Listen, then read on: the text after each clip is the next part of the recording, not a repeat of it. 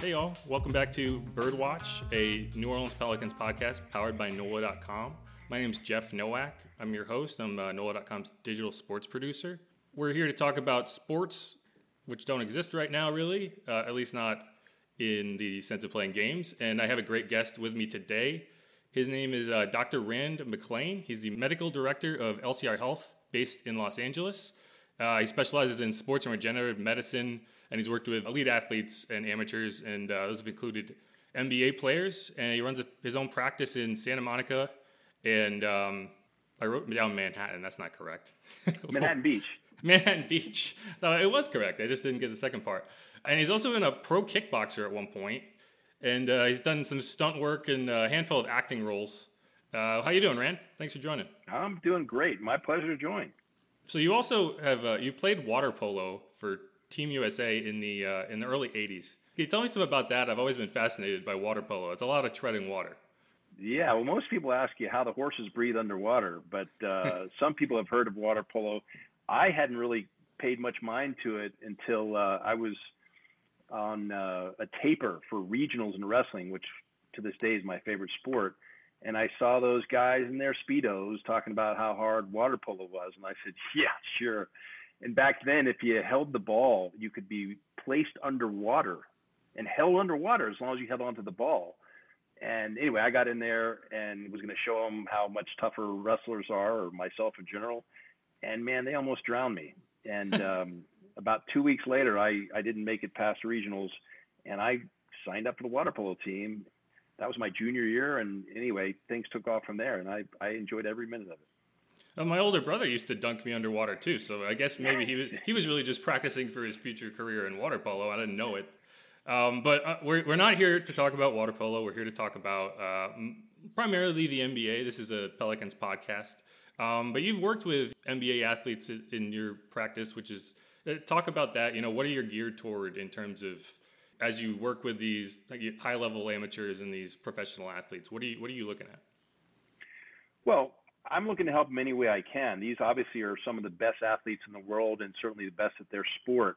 So what I do is I try and take someone who's already at the top and squeeze another percent, maybe or two out of out of them uh, in terms of what I can affect. I can't help them necessarily with their skills in a jump shot, but if they've got, for example, uh, sore knees, I can help them with that, and certainly ways to prevent uh, injury to overcome injury, ways to improve health in general, where, whether it is uh, concerning diet or things that we sometimes forget about, like resting properly, uh, you know, active recovery. And, you know, what's great about my job is that it's amazing how many little things that the layperson doesn't think about, like, hey, you know, uh, I travel, I can't fit in those seats, even though they're first class seats what do I do to take care of, for example, my knees after I'm stuck on a flight for two and a half hours? How can I prevent that soreness from occurring? Or what can I do after the game so that I don't have to suffer during the flight? I mean, that's just one example of many that makes my job a lot of fun. So, you know, I, am taking someone who's already at the top of their game and, and trying to get a little bit, a fraction of a percent, you know, more out of them. Yeah, and we, we talked a little bit about this before we came on, which is I think that idea and that kind of like holistic approach to being a healthy athlete is really kind of being shown not so much by the Pelicans because they're so young, but if you look at uh, another New Orleans athlete, Drew Brees, 41 years old, you know, he seems to be just defying all con- logic and convention at, with the rate he's playing at that age. And I think, you know, the way athletes are looking at that type of medicine and how they approach their day to day is pretty good indicator of that. You know, do, do you agree? Is that something that you'd, you'd say is holding true? Well, yeah, I mean, like we talked a little bit about, these are guys that are living the dream, right? They're they're playing a professional sport, something they enjoy more than just about anything else. And of course, who wouldn't want to extend that for as long as possible? And so, you know, with Nutrix, uh, part of regenerative medicine is is trying to reverse the degeneration that not only naturally occurs but can happen on the gridiron, the basketball court, whatever we're talking about. And uh, yeah, I mean, you're hitting a sore spot here because I'm a Dol fan, true, you know, tried and true, and we blew it with our Drew Brees pick. Hopefully, Tua makes up for it. But yeah, I mean, uh, you see a lot of guys that want to not only play better but play longer. Absolutely. You brought up Tua. I mean, Tua is a guy who he had a devastating injury. What five months ago, and he's he's already back on the field. At least you know he he had a pro day and he's out there running around. And uh, you know I think that's the type of injury that five ten years ago might have been a career-ending injury. And but you see some of the advances we've made, and I don't think it's a surprise that he got drafted. But if you look at it from when it happened, it was probably a third round pick, a flyer. You know, like Marcus Lattimore after he tore his knees up, he still got drafted, but he got drafted in the fourth round. Is like, hey, you know, if he can get back to 100%, maybe he will be a guy that can contribute to a. He went number five in the draft. I mean, he, he might not have even gone any lower than he would have had he not been injured. And I think that's fascinating, uh, just how quickly players can recover. Zion Williamson's another example of a guy who you look at and it's like, guy 285 pounds jumping 40, 45 inches in the air. That's just, you know, it just blows your mind. And you have to wonder, like, how does that hold up? and at that weight. Like, yeah, that, you're talking about two different examples of something that's, you know, both of which are fascinating. In the first case with Tua, you know, finally we've got a lot more information about how to do things right. And one of the main things with him that I've noticed, not taking away from him at all, because first of all, you got to have a good head on your shoulders. But the people around him, I think most importantly, have not pushed him too quickly. If you follow him, which I have, not just because I was hopeful with the Dolphins pick, but you know he's a great kid, and of course he played for Bama. If you watch some of his film, he's not trying to get back too quickly. He's doing it very smartly and being patient, and I think that's going to be key for him. When you've got a guy who's as heavy as Zion is running the times he's running, that's more freakish, and you want to approach him a different way. I think, like you're suggesting, you know, what can we do to to to make sure that this can continue? Because it's not natural to put that much load on a joint. If you do something improperly, your if your balance is off, just your your muscle balance is off, you can have a more drastic injury, a more drastic result, no matter what you do. So, yeah, two different types of athletes we're dealing with. Both, you know, obviously fascinating to watch, and and it will be a pleasure. But um, yeah, man, it feels like it feels like ages ago that the biggest concern was, well, why has Zion's recovery from his meniscus surgery taken three, four weeks longer than it was initially expected to?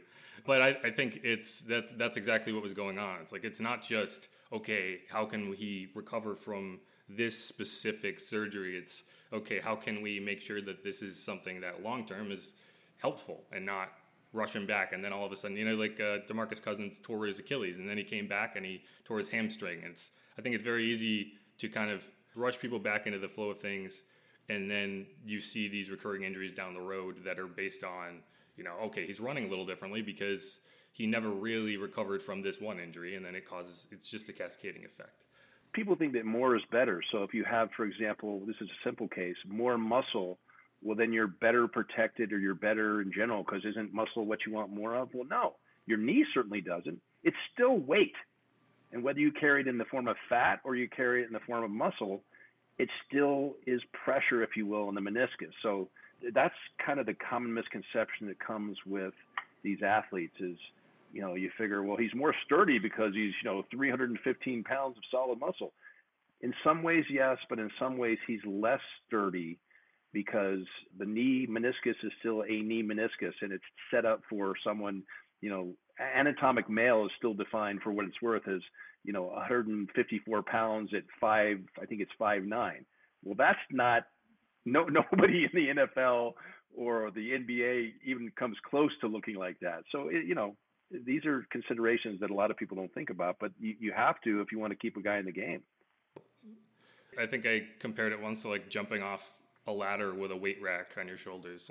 It's just it's the, it's not even the jumping it's the landing you know that that's the fun part of what I wanted to talk about today. Uh, the the less fun part is the part that everyone has heard about, you know, ad nauseum, which is coronavirus. Everything's shut down. Uh, some states are beginning to to reopen parts of their economy. Some are ahead of others. The NBA is planning to allow teams in states that are allowing them to do that to reopen their facilities. I believe May 8th is the target date right now. What are you seeing in terms of where we are at is is in the country in terms of coronavirus. Do you think that we're at a point that that's a, a smart move to make from the NBA? Well, I can't judge smart necessarily because there's a lot of opinion involved in that rather than reason, and that's probably not a fair statement either.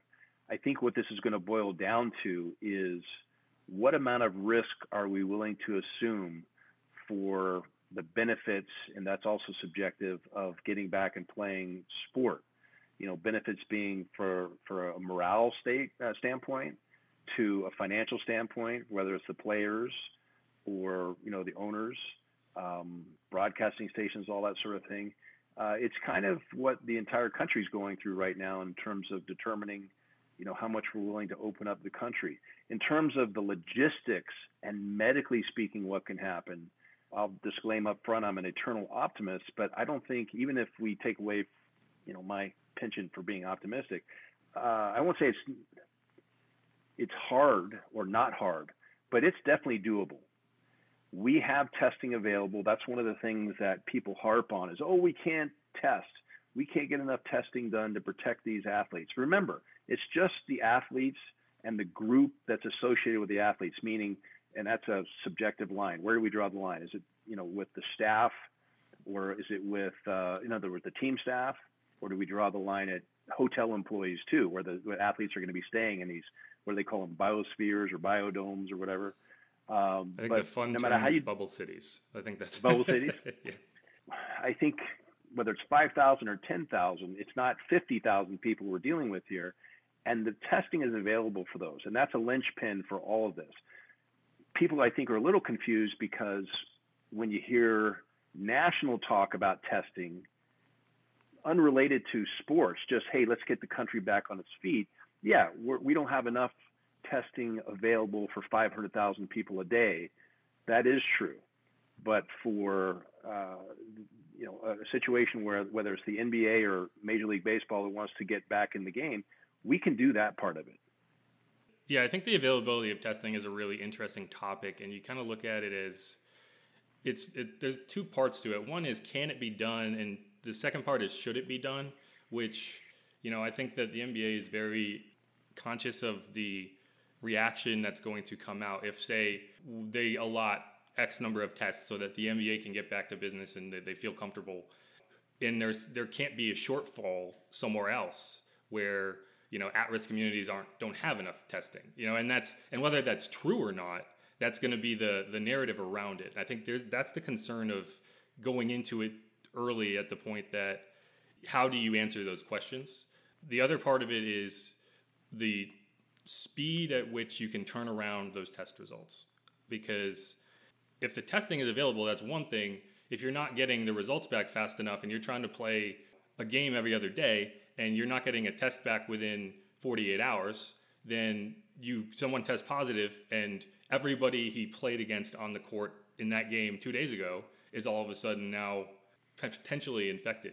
To me that's the biggest bridge that I can't get over is uh, the the speed at which you can figure out whether someone has it or not, so you can at least react to it. Well, with the tests we have right now, and I'm not talking about the rapid tests, which are being criticized left and right and with good reason, the laminar flow test, kind of like a pregnancy testing kit. Right.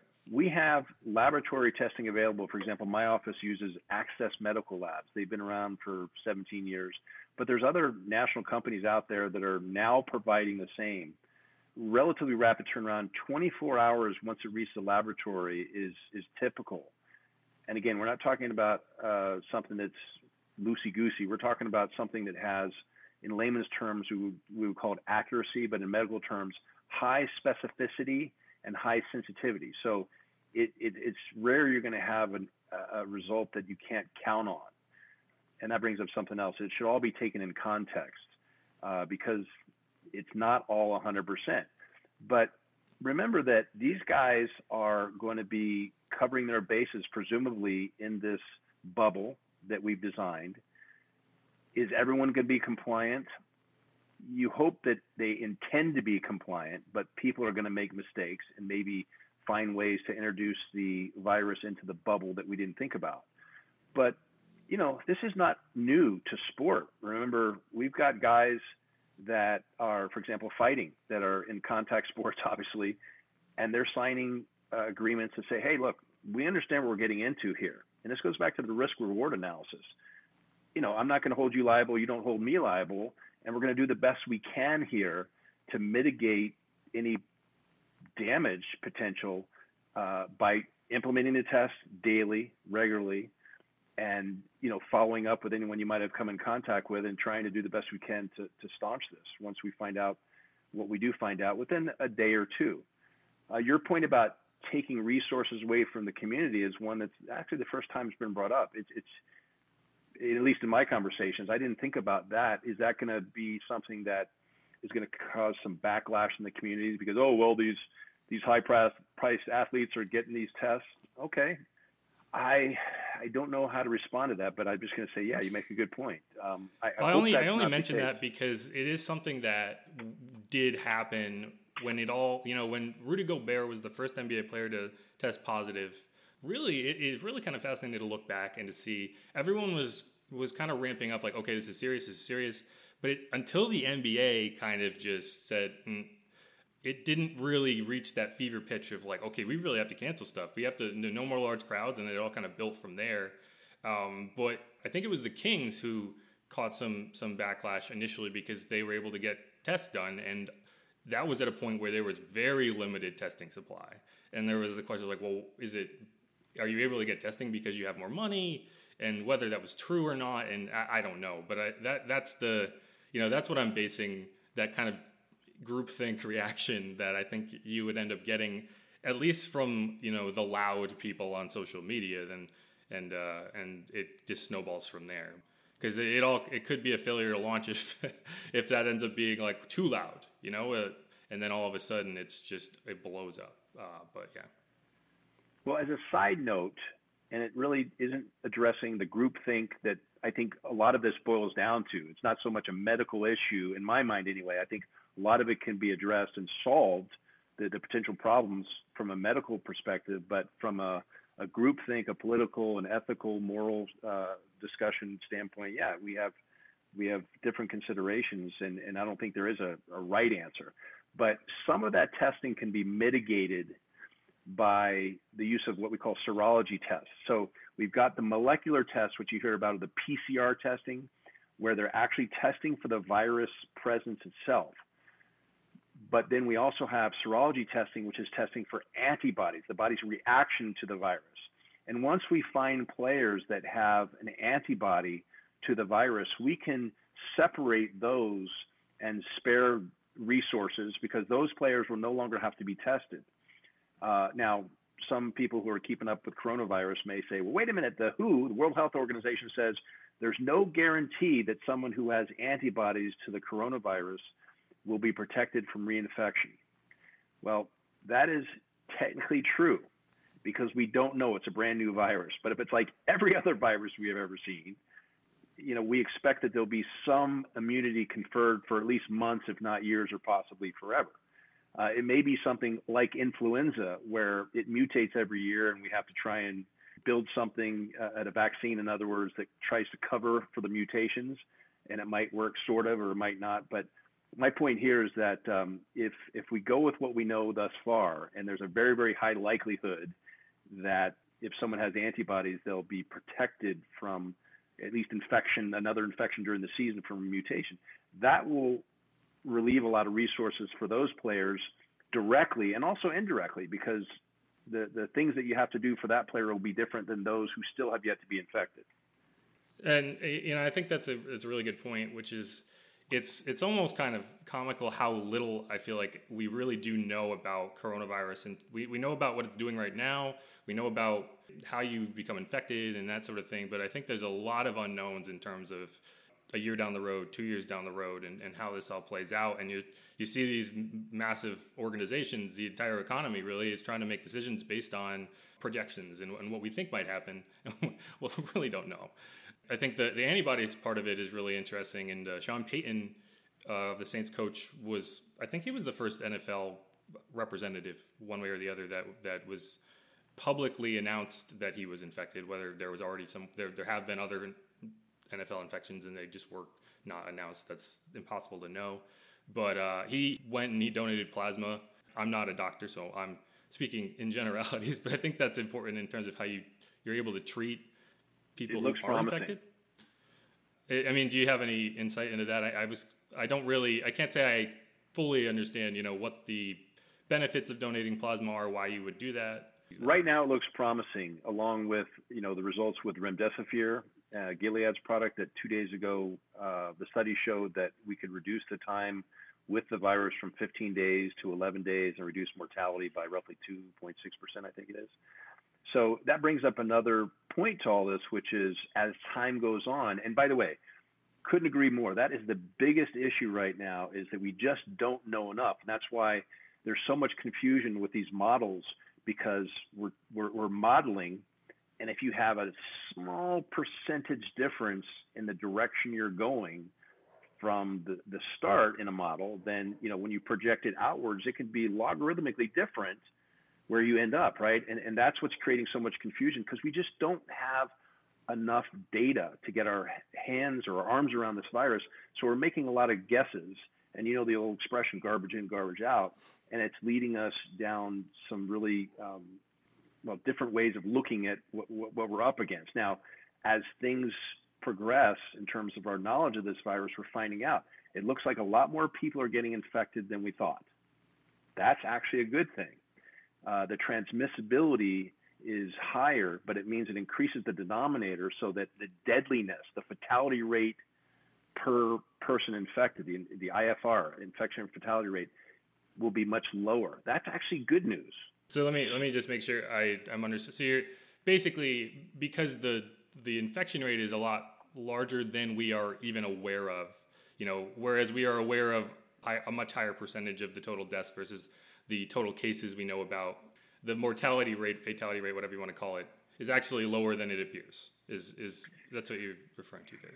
Right. Well, there's people that argue about the, the, the numerator, the number of deaths. They're saying some of them are underreported because people are afraid to even go to the ER because they're not sure they're sick, and so if they go to the, the ER, they figure, well, then I'll for sure be sick because everyone who goes to the ER has COVID-19 right now.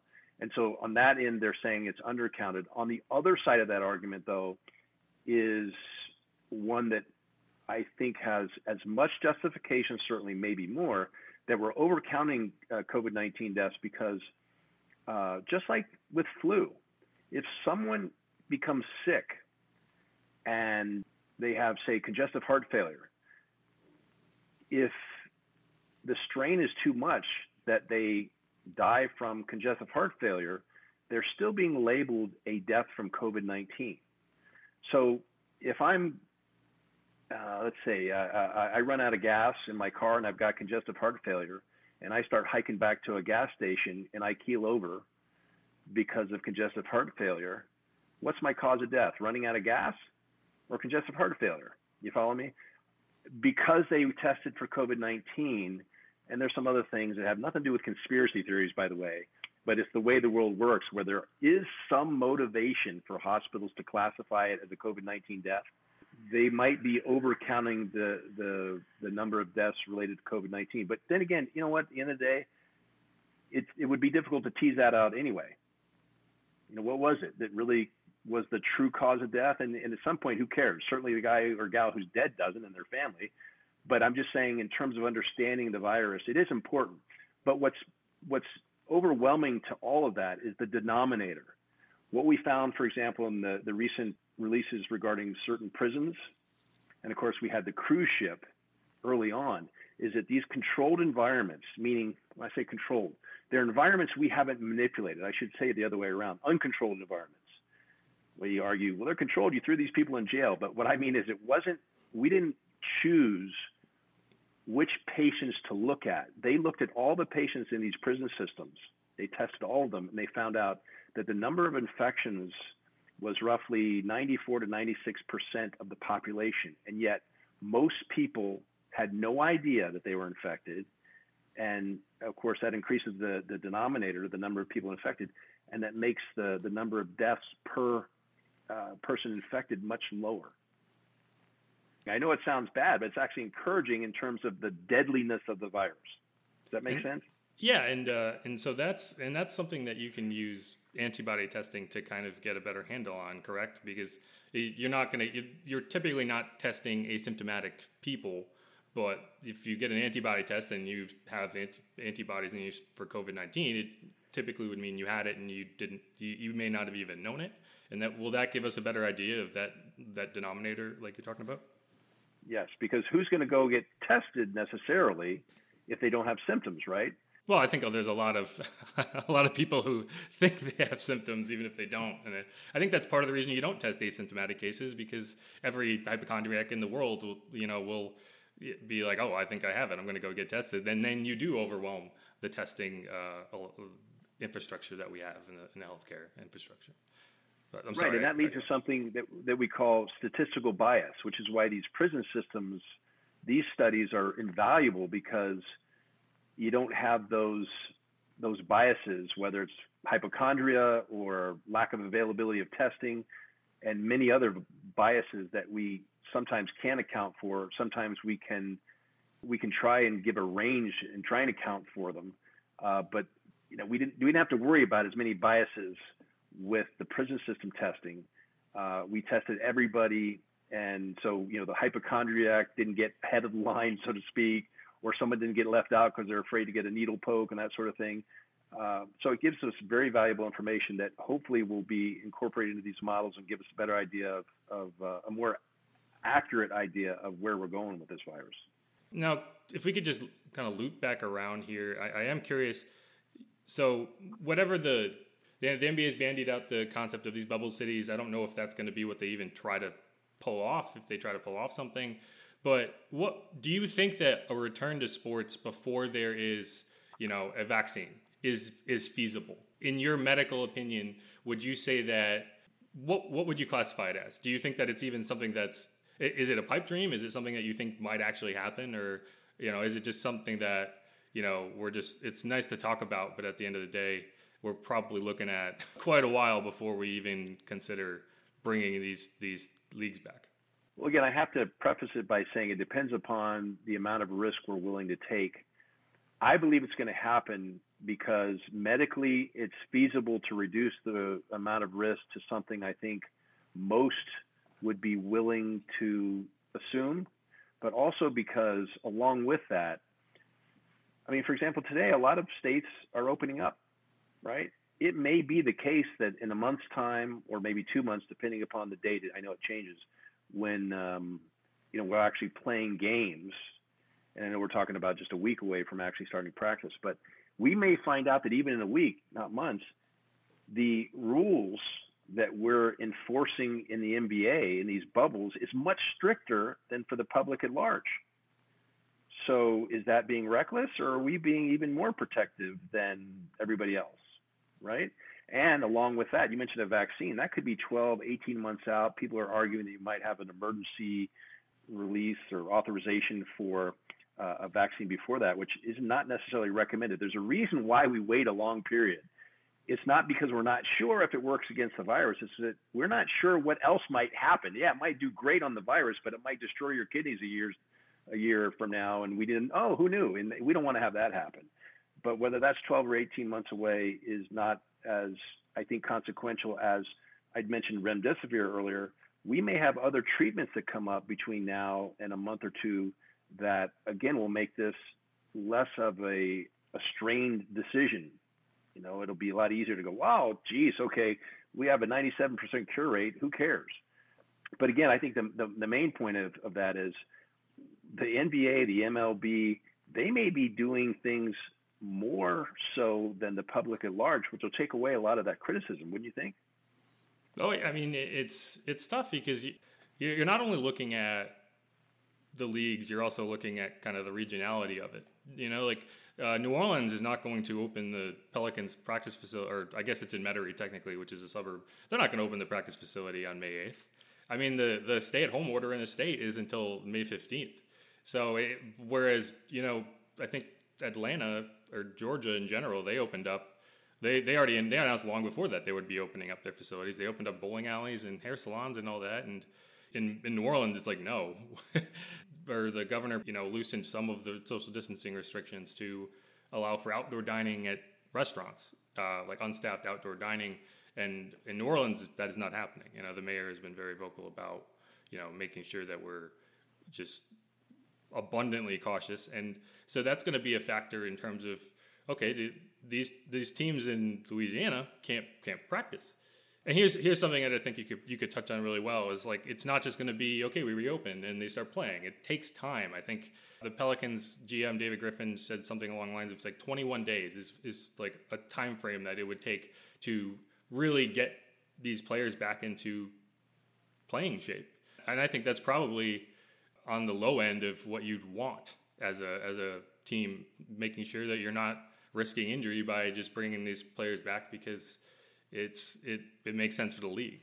So I, I think that's a big part of it. And what, what what would your take be on that? Absolutely, it's a, it's a it's part of the conversation that doesn't come up that much. Except I can say, uh, well, first of all, my swath I think cuts a pretty broad uh, group from guys in their you know early 20s all the way up to I think maybe my oldest pro might be about I think it's 38, 39. I can't say that it represents all the guys and gals, but I can say that without exception, the conversation starts, "Hey, Rand, what can I do for myself and my family to avoid getting sick?" But then after three, five minutes of that, it's 15 or 20 minutes of, "Hey, how can I stay in shape? What can I do at home? You know, I can't get to the training facility. What can I do so I don't uh, fall out of shape?" I don't know anyone unless they're fibbing with me that's sitting around on the couch squeezing beer cans in the off season. I mean, these guys are playing a sport they love. They everyone wants to get back, without exception, with the players that I've dealt with.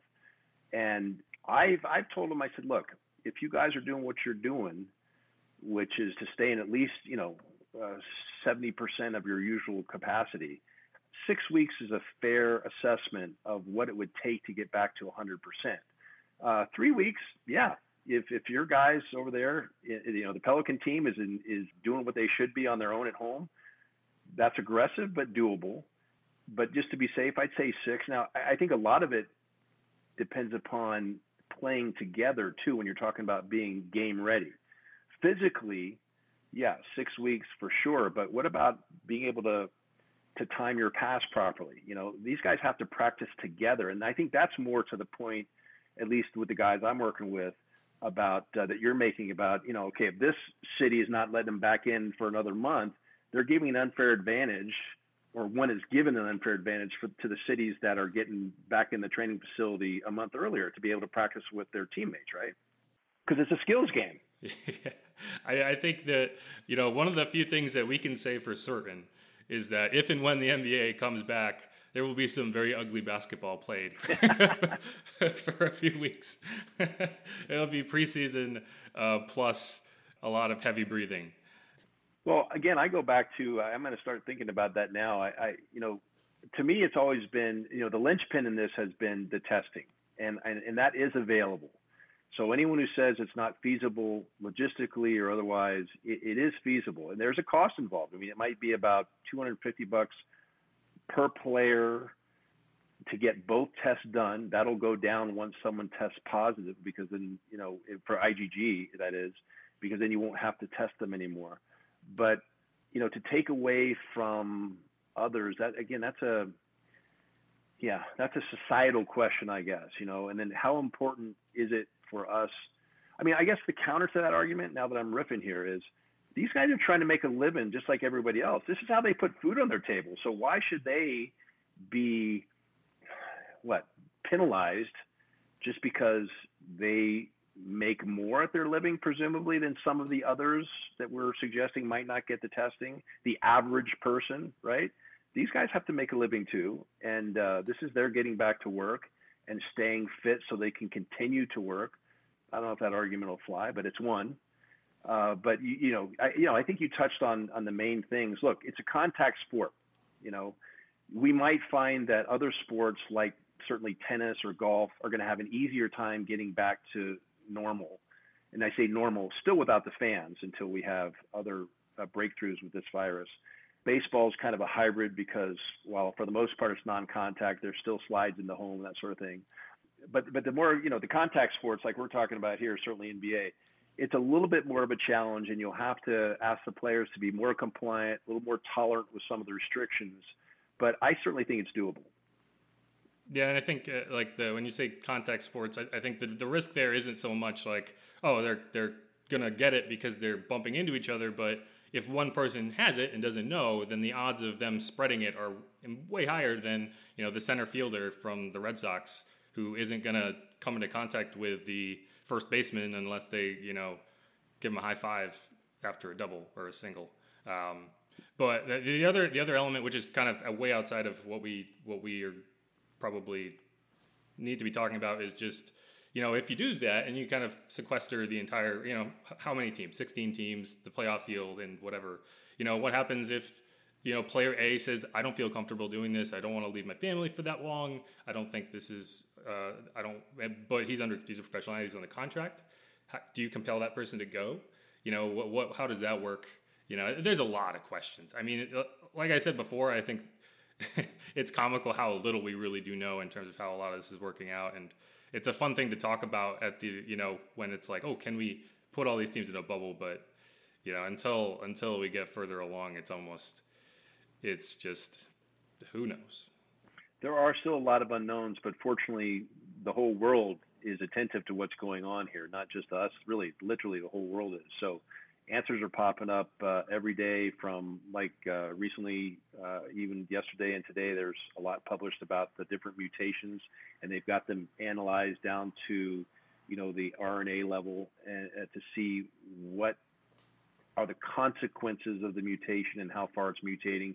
So I, I think, for what it's worth, in the next 30 days or so, we'll have 10 times more information than we did the previous 30 days. I mean, it certainly will be logarithmic uh, almost daily, you could argue, how much we learn from this because we have devoted so many resources to it.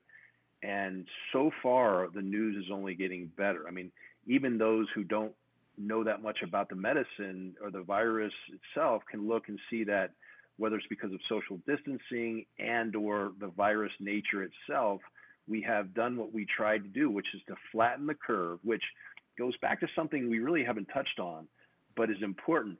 Why did we do all this sequestering?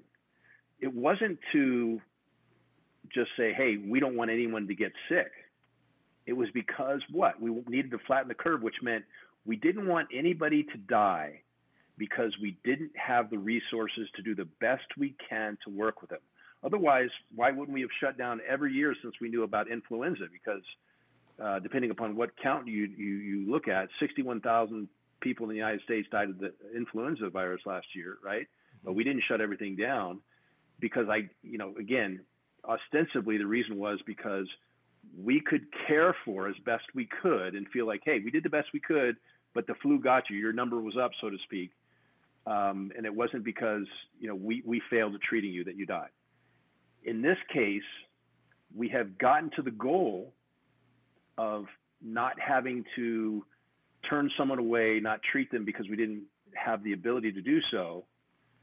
So how is this to? I mean, I'm just throwing this out there, right? In terms of what you refer to as the group think, and how we might I hate to use the word, but rationalize getting back to to business or NBA. We we've accomplished that goal. So um, I, I think that'll work in our favor for getting the NBA back out there.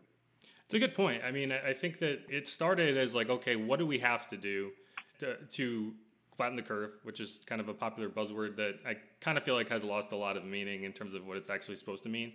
But it, and then it kind of moved to okay, this is just indefinite. We're going to keep doing this until it doesn't, you know, until we figure out a better option.